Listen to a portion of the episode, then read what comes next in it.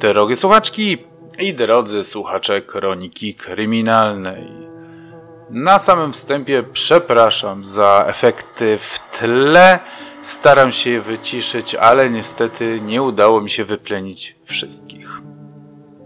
Dzisiaj poznamy rodzinę Sarasockich, która pojawiła się w Lachnie nagle i nikt z mieszkańców nie wiedział tak naprawdę skąd ona pochodzi.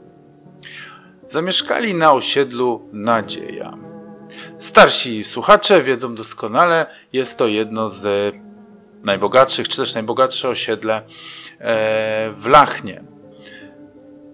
To tam dzieje się akcja takich opowiadań jak e, zbrodnie miłości, e, zbrodnie w sąsiedztwie, czy naiwność w sieci. Jeżeli nie znacie tych odcinków, serdecznie do nich zapraszam i oczywiście je podlinkuję. Jak już wspomniałem, osiedle Nadziei to najbogatsza dzielnica Lachna. Mieszkają tam prawnicy, mieszkają tam politycy, mieszkają tam profesorowie czy inni artyści.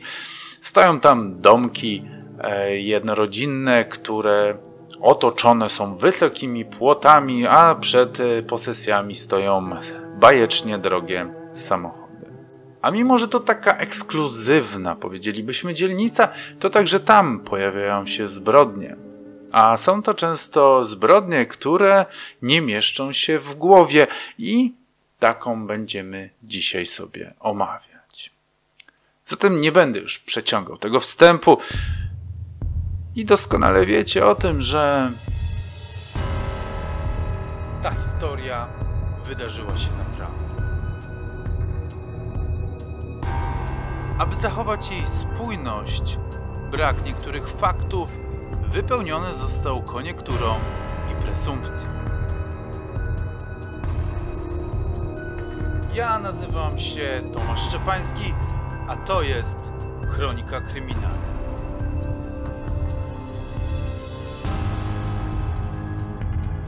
Ofiarą była kobieta, czterdziestokilkuletnia matka dwójki dzieci. 14-letniej Stefanii i chłopczyka w wieku niemowlęcym. To Stefania znalazła matkę i zadzwoniła na policję. Kiedy wróciła ze szkoły, zastała matkę leżącą na podłodze. Przy niej siedział maluch i głośno płakał, taplając się w karmazynowej posoce. Jego pieluszki nasiągnięte były szkarłatem. Zapłakana Stefania zadzwoniła natychmiast na numer alarmowy – Roztrzęsiona krzyczała do słuchawki, że mama leży na podłodze, że wszędzie farba. Dyspozytorka nie rozumiała jej słów przerwanych łukaniem i kilka razy musiała poprosić się z rozpaczoną dziewczynę, aby ta powtórzyła. Wreszcie, kiedy zorientowała się, co się dzieje, przekazała tę sprawę natychmiast policji. Kiedy przyjechaliśmy z bagietą na miejsce zbrodni, technicy je już zabezpieczyli i badali, szukając śladów. Nastolatka siedziała na kanapie w pokoju gościnnym, z nogami podciągniętymi pod szyję i wciąż płakała. To ona ją znalazła, powiedział do nas jeden z techników. To córka. Podeszliśmy do niej i zapytaliśmy, czy powiadomiła już ojca. Ojczyma, powiedziała dziewczyna bez emocji. Tak, dzwoniła do niego. W tym samym momencie zjawił się pan Sarasocki, mąż Denatki. Padł na kolana przed swoją żoną i zaczął zawodzić jak zranione zwierzę. Rwał włosy z głowy i płakał rzewnymi łzami. To moja wina, wołał, wznosząc głowę do nieba. Boże, bądź miłościw mnie grzesznemu, Panie, świeć nad jej duszą. Jego córka, a w zasadzie pasierbica, patrzyła na tę szopkę sceptycznie. Przynajmniej tak nam się wydawało. Stała z boku, popłakując cicho i zaciskając zęby. Nie znaliśmy tej rodziny, byli przecież u nas nowi. Nie znaliśmy ich życiorysu, nie wiedzieliśmy kim są. Bagieta stwierdził, że trzeba kuć żelazo póki gorące i zabrać oboje, zarówno ojca, jak i córkę, na przesłuchanie. Oczywiście bez postawienia zarzutów. Na to było jeszcze za wcześnie, choć naturalnie mieliśmy już swoje podejrzenia.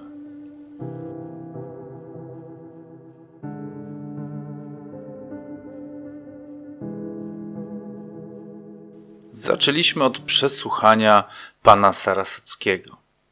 Przypomnę zasadę, którą kopisarz Bagieta sprzedał mi mojego pierwszego dnia służby. To zawsze jest ktoś z rodziny. Udowodniliśmy to już nieraz i mieliśmy ambicje udowodnić to też tym razem. Sarasocki wydawał się wprawdzie być szczerze załamany odejściem żony, ale praca w policji uczy między innymi tego, że każdy przestępca udaje największą ofiarę, jak nikt inny potrafi biadolić nad swoim losem. A im przestępca groźniejszy, tym jego utyskiwanie dramatyczniejsze. Mnie czasami jeszcze nabierają na swoje zapewnienia. Do dzisiaj zmagam się ze swoją empatią, ale komisarz Bagieta już dawno pozbył się emocji w pracy. To zły doradca, mawiał. Zanim więc pan Sarasocki rozpędził się swoim żalu, Bagieta poinformował go, że jesteśmy zainteresowani jedynie faktami i niczym więcej. Im sprawniej będzie opowiadał na nasze pytania, tym szybciej się skończy przesłuchanie. Każda dygresja będzie działać na jego niekorzyść. Sarasocki powiedział, że rozumie i Bagieta zadał koronne pytanie. Gdzie był w czasie, kiedy doszło do zbrodni? Sarasocki odparł, że najpierw pojechał do Poznania, do biura z samego rana. Wyjechał po ósmej, kiedy jego żona, Sylwia, pojechała odwieźć Stefanię do szkoły, a potem z małym miała jechać na zakupy. O jedenastej Sarasocki umówiony był z kontrahentem w Gnieźnie. Z biura w Poznaniu wyszedł krótko po dziesiątej i przed jedenastą był w restauracji, gdzie miał się spotkać z klientem. Ten jednak się nie pojawił. Sarasocki zamówił kawę i czekał do jedenastej. Oczywiście próbował zadzwonić do mężczyzny, z którym się umówił, ale ten nie odbierał telefonu. Po jedenastej zirytowany wrócił do biura, gdzie był przed godziną dwunastą. Chce pan nam powiedzieć, że na czas popełnienia zbrodni nie ma pan żadnego mocnego alibi? zapytał komisarz Bagieta. Sarasocki spojrzał na komisarza pytająco. Wydawało się, że nie rozumie, co komisarz ma na myśli. Przecież wszystko powiedziałem, rzekł ostrożnie. Pana żona została postrzelona około godziny jedenastej, wyjaśnił Bagieta. Nikt pana wtedy nie widział. Kelnerzy w restauracji, podniósł się Sarasocki. Siedziałem tam godzinę, na pewno mnie ktoś zapamiętał. Dobrze, sprawdzimy to, powiedział Bagieta, notując coś w swoim notatniku. Niech pan jeszcze nam powie, dodał po chwili, jak układało wam się z małżonką. Chcecie mnie w to wrobić? żachnął się Sarasocki. Nie zrobiłem tego. Kochałem swoją żonę, a ona kochała mnie. Mieliśmy bardzo dobre stosunki. A z córką? zapytał Bagieta. Ona nie wydaje się być z panem w najlepszych relacjach. Stefania jest cudowna, ale jest nastolatką i przechodzi teraz trudny okres buntu, powiedział Sarasocki. Kiedy daje jej na kino, na, na kieckę, czy kupuje nowy telefon, kocha mnie najbardziej na świecie, ale kiedy czegoś od niej wymagam, najbardziej na świecie mnie nienawidzi. Spojrzał na nas badawczo i dodał, że jeśli nie mamy dzieci w tym wieku, to go nie rozumiemy. Przechodziłem przez to, powiedział Bagieta.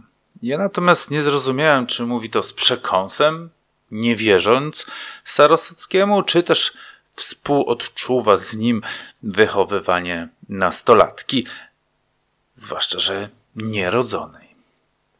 Zdjęliśmy Sarosockiemu odciski palców, sprawdziliśmy dłonie i ubranie pod kątem śladów prochu i go wypuściliśmy.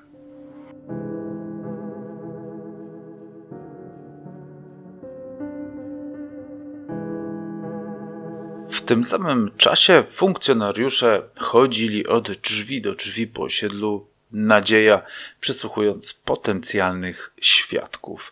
Ale jak się można było tego spodziewać, nikt niczego nie widział, a monitoring, który zainstalowany jest prawie przy każdym z tych domów, skierowany jest tylko na posesję, którą ma monitorować. Sąsiedzi czy też ich gosposie zamykali drzwi przed nosami policjantów, kręcąc głowami, powtarzając, że niczego nie widzieli, niczego nie słyszeli. Poza jednym ochroniarzem, który pilnował tego dnia posesji ministra prawego, który odwiedza swoje rodzinne lachno od czasu do czasu, Ochroniarz ten niewiele ma do roboty, ponieważ też niewiele się tu normalnie dzieje, dlatego też zainteresował się przejeżdżającym samochodem, którego nigdy wcześniej nie widział i który był na obcych blachach. Panie komisarzu, ja jestem ochroniarz, ale ja się dużo uczę. Codziennie się uczę, wie pan, opowiadał nam ochroniarz, kiedy go przesłuchiwaliśmy. Ja w podstawówce miałem same piątki i szóstki, bo mam pamięć fotograficzną. Ja na przykład jestem mistrzem w szachy w naszym województwie. Niech pan sprawdzi. To nie będzie konieczne, odparł komisarz Bagieta. Niech pan nam powie, co pan widział. Ale niech pan sprawdzi, nalegał ochroniarz, pokazując swoim palcem wskazującym na nasz komputer. Pan se wpisze, pan se sprawdzi. Na spokoju ducha Komisarz Bagieta wpisał dane ochroniarza i rzeczywiście widniał on jako mistrz wojewódzki sprzed kilku lat. Widzi pan? powiedział podekscytowany. Ja nie kłamię, ja mogę zeznawać. Powiedz nam więc, co widziałeś? Ponaglił go nieco zirytowany już Bagieta. Tamtego dnia siedziałem w budce pod bramą pana ministra. Jak zawsze, zaczął ochroniarz. Ja tam lubię tę pracę, bo nie trzeba wiele robić, można sobie w szachy zagrać albo książkę poczytać. Czasami rozwiązuję krzyżówkę albo sudoku, żeby ćwiczyć umysł i pamięć, bo człowiek to nie tylko fizjologia, ale też duch, prawda? Umysł jest równie ważny, co i ciało. Tak, tak. I zobaczył pan samochód, ponaglił go komisarz. Tak, tak właśnie było. I zapamiętałem. Samochód był srebrny, powiedział ochroniarz i podał markę oraz typ samochodu. Zapamiętałem też tablice rejestracyjne. Normalnie być może bym ich nie zapamiętał, ale nie były stąd, więc od razu spojrzałem na nie podejrzliwie. Być może przyda się zapamiętać te numery, pomyślałem tak sobie. I popatrzcie, panowie, rzeczywiście przydało się. Jakie to były numery? zapytał Bagieta. To były podwarszawskie numery powiedział ochroniarz i podał nam całe rejestracje. Samochód prowadził młody facet, dodał po chwili ochroniarz. Przyjrzałem mu się też dokładnie. Można sporządzić portret pamięciowy. Po tej niezwykłej przerwie naszych przesłuchań przyszła kolejna Stefania, córkę Denatki i pasierbicy Sarasowskiego. Zapytaliśmy ją o relację jej ojczyma z matką, o relację jej ojczyma z nią samą. Powiedziała, że z ojczymem dogaduje się tak se. On bywa czasem agresywny i krzyczy. Potem wprawdzie przeprasza i mówi, że to przez stresy. Nie można było mu w domu przeszkadzać, kiedy pracował w gabinecie. Nie można było oglądać głośno telewizji albo słuchać muzyki. Stefania nie mogła też przebywać późno poza domem. Tutaj, z całym szacunkiem, i to tak nie ma gdzie wyjść, mówiła. Ale kiedy mieszkaliśmy w Warszawie, ojczym mi wiele zakazywał i nie znosił mojego chłopaka. Nie ukrywam, że oczy nam się zaświeciły, kiedy Stefania wspomniała chłopaka. Dlaczego ojciec go nie znosił? zapytał komisarz Bagieta, wytężając swoją uwagę, aby nie stracić żadnego szczegółu z odpowiedzi. Ojczym uważał go za niestabilnego emocjonalnie, powiedziała Stefania, że niby za bardzo jest zaborczy, że mnie ograniczał. A czy myślisz, że ten twój chłopak byłby zdolny do. Komisarz Bagieta zawiesił głos, ale Stefania go zrozumiała. Nie mogę tego wykluczyć, powiedziała cicho, niepewnie, jakby sama bojąc się tych słów. Zerwaliśmy ze sobą, ale on nie miałby powodu zrobić coś mojej matce, dodała po chwili. Skrzywdziłby mnie albo ojczyma, ale matka mu przecież nic nie zrobiła. Zanim ruszymy dalej, chciałbym przypomnieć, że Tego odcinka, jak i inne, można słuchać także na Spotify, na Google Podcast czy też Apple Podcast. Więc jeżeli wolicie sobie posłuchać niż oglądać mnie, jeżeli sobie wolicie posłuchać w tramwaju, w autobusie, podczas biegania, jazdy na rowerze czy na lekcjach, no to serdecznie zapraszam na te platformy streamingowe. Wracajmy jednak do historii.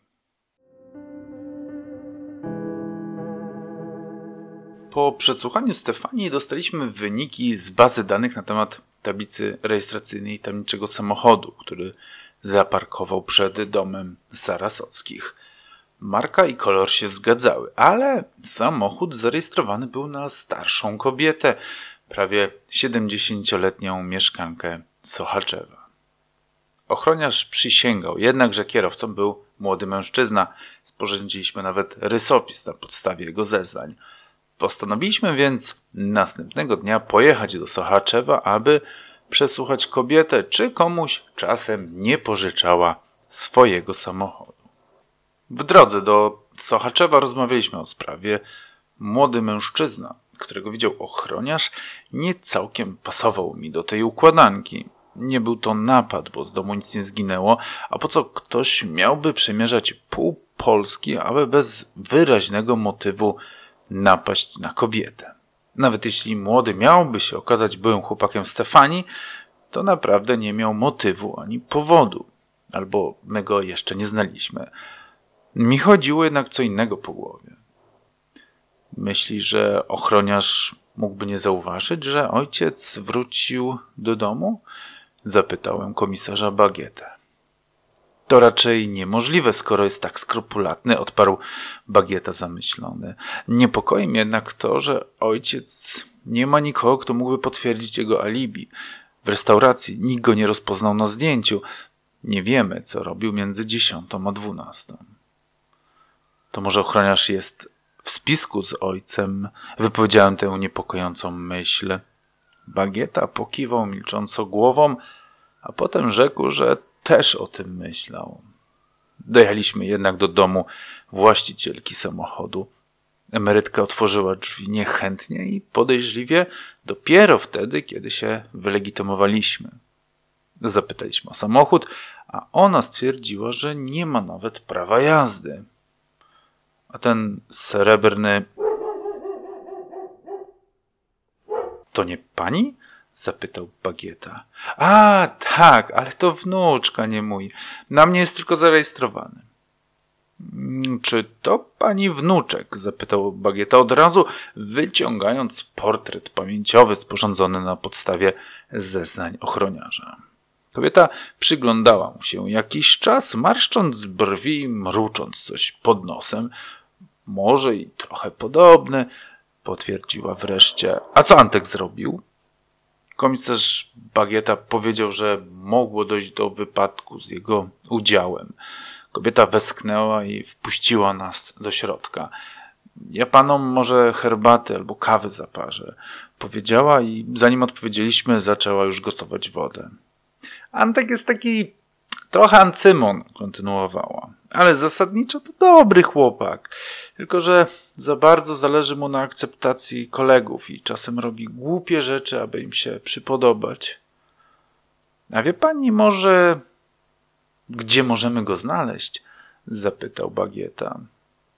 Kobieta, stawiając szklankę z kawą przed nami, powiedziała: Z jakieś pół godziny mam mnie odwiedzić.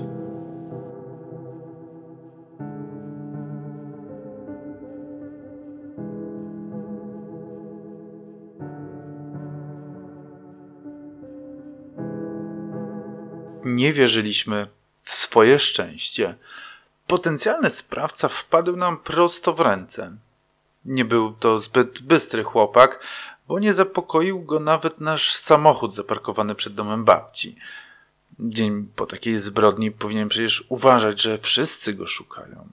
Był jednak w dziwny sposób pewny tego, że nikt go nie zauważył w takiej dziurze jak Lachno. To jego słowa, mam więc nadzieję, że mieszkańcy Lachna nie będą mieli mi ich za złe. A że osobiście nie znał denatki, to mu do głowy nie przyszło, że ktoś go z tą zbrodnią powiąże. Wszedł więc do domu babci, wyraźnie przygaszony i przejęty wydarzeniami z zeszłego dnia, ale udający szczęśliwego wnusia. Był nieco blady, wzrok miał rozbiegany, ale na ustach widniał przyklejony uśmiech. Cześć babciu, zawołał w drzwiach. Masz gości? Zanim babcia mu odpowiedziała, przedstawiliśmy się Antkowi i wyjaśniliśmy powód naszej wizyty. Ten jednak zaprzeczył, aby kiedykolwiek był w Lachnie. Wczoraj cały dzień spędził w Warszawie ze swoimi kolegami, którzy mogą to potwierdzić. A między 10 a 12 rano był w kinie, co natychmiast udowodnił biletem, który miał w portfelu. Widać, że chłopak oglądał dużo filmów kryminalnych i przygotował sobie alibi. Wracając jednak do tego, że nie był bardzo bystry, kiedy Bagieta z nim rozmawiał, ja zajrzałem do jego samochodu. W schowku znalazłem klamkę, której kaliber pasował do kuli, jaką znaleźliśmy w mieszkaniu Sarasockich. Dlaczego nie wyrzucił narzędzia zbrodni tego, nie umiał nam wyjaśnić. Najważniejszy dowód z jego odciskami palców był w naszych rękach. Antek oczywiście nie chciał się przyznać i dalej szedł w zaparte, że nigdy nie widział tego żelastwa, że nie wie o co chodzi, że w ogóle ktoś próbuje go wrobić. Jednak babcia straciła cierpliwość. Bądź mężczyzną i przyznaj się, co zrobiłeś. Fuknęła na niego. Pokaż, że jesteś facetem, a nie nieodpowiedzialnym hulaką jak twój ojciec. Zamarliśmy. Chłopak natomiast rozpłakał się nagle i przyznam szczerze, że nie spodziewaliśmy się tego. Jego skorupa pękła, rozmiękł nagle i przyznał się do wszystkiego. Pewnej nocy spotkał się w jednym z klubów z kolegą, z Wieśkiem. Wiesiek zaproponował mu pewną szybką robotę, na której można było nieźle zarobić. Sprawa jest dość prosta, tłumaczył Wiesiek. Trzeba nastraszyć, no i może lekko poturbować pewną kobietę. To wredna baba, która zabrała swojemu byłemu mężowi córkę, a teraz ukrywa się przed nim w jakiejś zapomnianej dziurze na granicy Wielkopolski i Kujaw. Antek miał na początku wątpliwości. To jednak śliska sprawa. Myślał, że chodzi o jakąś sprzedaż proszku, może włam, a to pachniało już gangsterką. Ale kiedy Wiesiek wymienił kwotę, bo już 10 tysięcy złotych za te kilka minut roboty, Antkowi zaświeciły się oczy i zaczął się poważnie zastanawiać. Wiesiek dodał, że może mu to pomóc w jego przyszłej karierze. Wiesz, kto mi to zlecił? Zapytał Wiesiek i po chwili wymienił nazwisko znanego polityka. Niemożliwe! krzyknął Antek, a po chwili ściszył głos. Ten? Ten sam, potwierdził Wiesiek. Niestety dane personalne, a nawet przynależność partyjną tego polityka zmuszony jestem zataić. Antek wciąż jednak nie był przekonany do tej roboty, ale kusiły go pieniądze i wizja poznana ważnej osoby, a przynajmniej pracy dla niej. Nastraszysz tylko babę, przekonywał go Wiesiek. Raz czy drugi uderzysz i to wszystko. Masz jej przekazać wiadomość, że jeśli nie odda córki, to odwiedzisz ją raz jeszcze. Czysta robota. Antek ostatecznie się zgodził.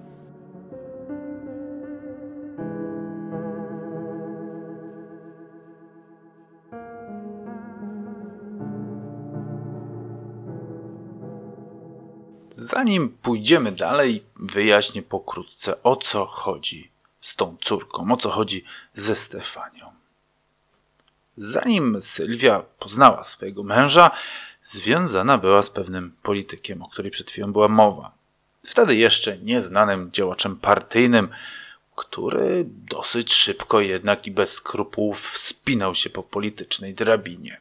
W telewizji bardzo dużo mówił o rodzinie, o roli kobiety w małżeństwie, o moralności i prawach natury.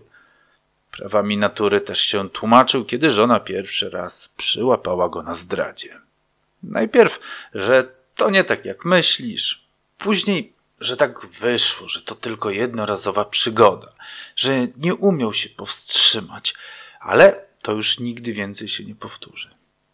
Ale przecież większą część tygodnia mieszkał w hotelu sejmowym, więc żona nigdy nie mogła być pewna, czy to się powtórzy, czy też się nie powtórzy.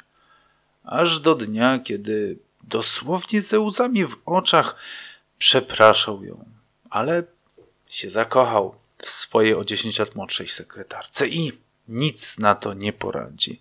Owszem, rodzina jest święta, ale miłości nie oszukasz.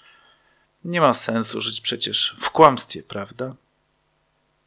Wszystko było dobrze, póki romans kwitł, ale sekretarka znalazła sobie plan B. Kogoś bardziej znanego od naszego polityka, kogoś, kto mógł jej więcej zaoferować, więc tamtego porzuciła. Więc ten na kolanach wrócił do swojej byłej żony, płacząc, że żałuje, że popełnił błąd, że tylko ją kocha i nie wie, co w niego wstąpiło. No ale było już za późno. Sylwia poznała mężczyznę i była z nim szczęśliwa, ani myślała teraz, aby wracać do polityka. Tym mężczyzną, jak się możecie domyśleć, był Sarasocki. To był cios, którego nasz polityk nie mógł przeżyć. Z jego inicjatywy rozpoczęła się batalia sądowa o prawo do ich wspólnej córki, którą on wcześniej specjalnie się nie interesował. Rozpoczęły się także głuche telefony i groźby. A kiedy przegrał w sądzie i całe prawa do wychowania córki dostała żona, wściekł się i poprzysiągł zemstę. Rozpoczęła się gehenna dla rodziny Sarasockich. Polityk nachodził ich w domu, nękał telefonami, wygrażał, że coś im zrobi. Wreszcie postanowili uciec i ukryć się dosłownie w jakiejś małej mieścinie, w której nikt ich nie znajdzie. I tak trafili do Lachna. Ale jak już wiemy, polityk ich wyśledził.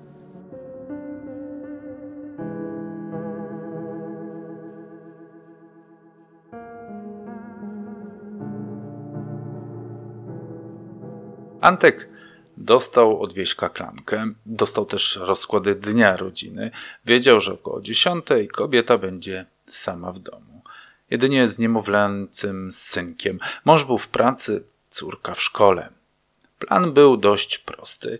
Antek miał zadzwonić do drzwi, przedstawić się jako listonosz, gdyby kobieta czasem nie chciała otworzyć, a później wtargnąć do środka.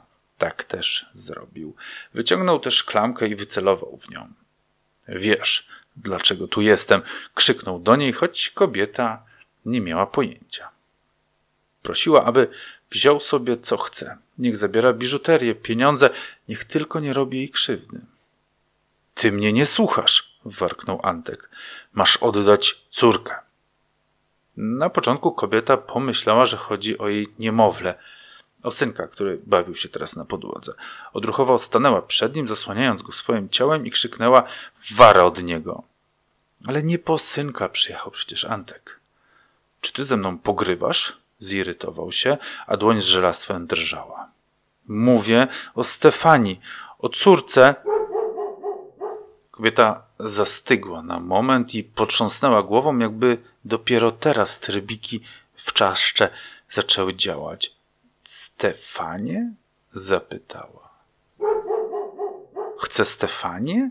Przecież on się nigdy nią nie interesował. Zresztą sąd przyznał mi wszystkie prawa rodzicielskie. Powiedz mu, powiedz mu, żeby się pier... Antek stracił rezonans. Nie spodziewał się, że kobieta nagle się ze złości był przekonany, że wystraszona będzie drżała i zgodzi się na wszystko. Nie spodziewał się też, że kobieta postanowi nagle się bronić. Dostrzegła jego zawahanie i pod wpływem jakiegoś heroizmu, jakiegoś echa lwicy broniącej swojej dzieci, rzuciła się na Antka. Chłopak rozpłakał się, kiedy o tym mówił. Cały drżał i nie mógł złapać oddechu. Nie mógł przez chwilę wydusić z siebie ani słowa. Wreszcie, kiedy się nieco uspokoił, przysięgał, że się jej wystraszył, a klamka sama wystrzeliła. Nie chciał tego.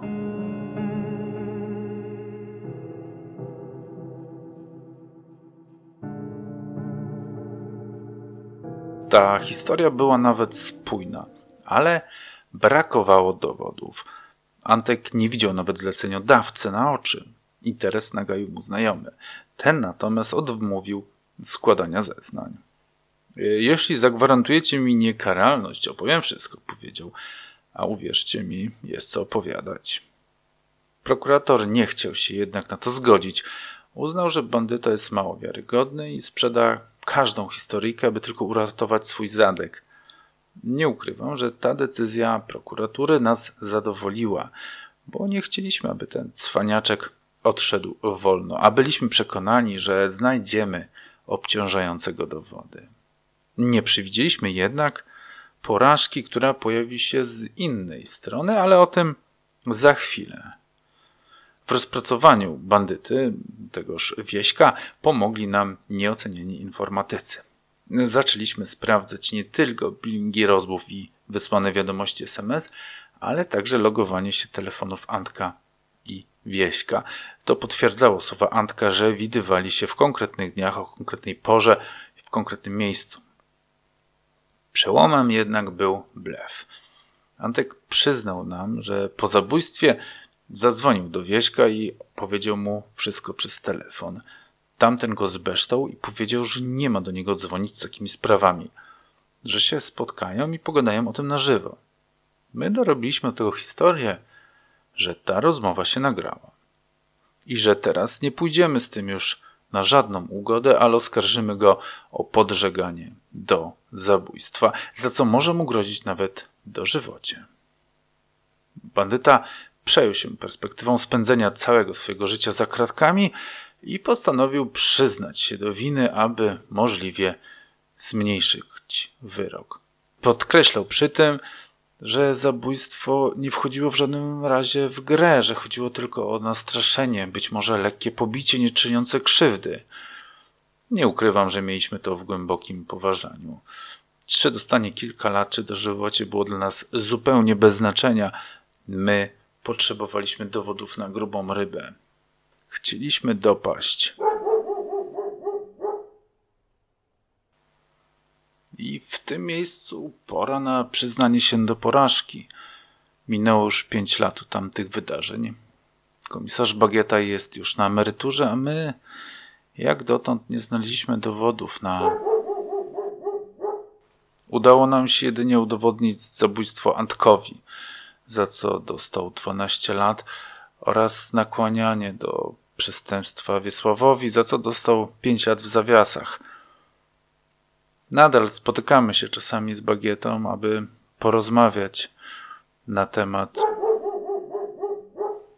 Przeglądamy akta, szukamy różnych rzeczy w internecie, ale jak dotąd niczego nowego nie znaleźliśmy. Sarasocki wraz z pasierbicą i malutkim synkiem wyprowadzili się z Lachna. Wyjechali podobno za granicę, aby nie zostali już nigdy znalezieni i mam nadzieję, że tak się stanie.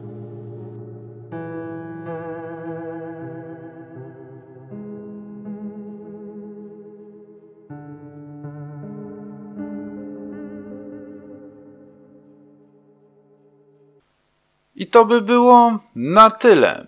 Subskrybujcie, lajkujcie i komentujcie, czy cieszycie się, że wróciliśmy do Lachna. No i dla tych bardziej dociekliwych powiem, że historia ta oparta jest na historii Shelley e, Belusz z Ameryki. To by było wszystko dzisiaj. Do usłyszenia za tydzień. Pa!